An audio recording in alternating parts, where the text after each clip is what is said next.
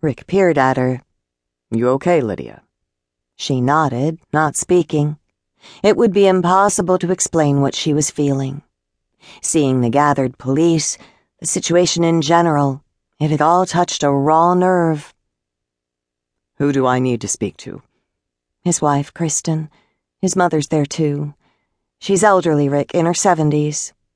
I'll use my best bedside manner, he said seriously.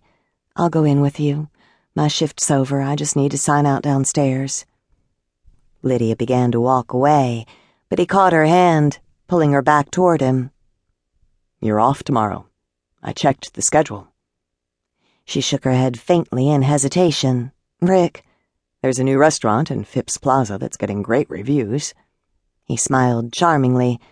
I was thinking we could have dinner tomorrow night, then go see the new Renoir exhibit at the High Museum.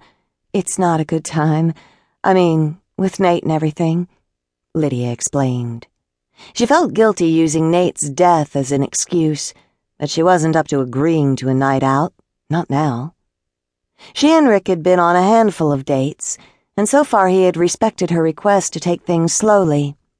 She had accepted his invitations, primarily because she knew it was something she should do. Get on with her life. At least everyone kept telling her so. She was 36 and not getting any younger, as her little sister Natalie had bluntly pointed out to her over the phone just yesterday. Most of the female physicians and nursing staff considered Rick Varick a catch. Refined, successful, a highly respected surgeon at the top of his field. A few of the ER nurses thought he looked a little like Richard Gere. I understand. Rick seemed to take her refusal in stride. He indicated the darkened operating room where Nate's body remained. I can tell you're upset, Lydia. You knew the deceased well? Through police functions. It's a pretty close knit group. He's out there, isn't he? Your ex husband? Her face must have given him his answer because he added, I thought so. Rick turned and pushed through the swinging doors that led deeper into the suite.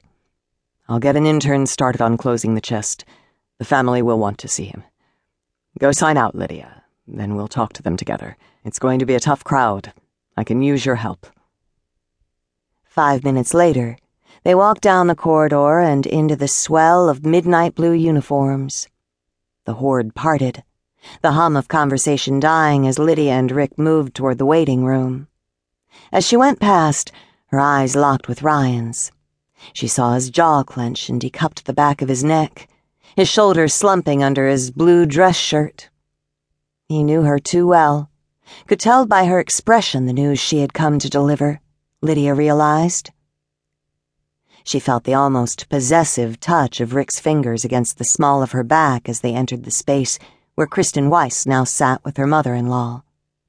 A spate of other family members, siblings, cousins, aunts, and uncles, Lydia guessed, had also arrived.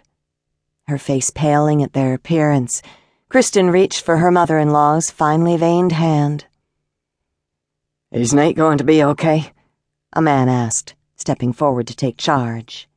He bore a resemblance to Nate, similar dark hair and eyes, and was probably his brother.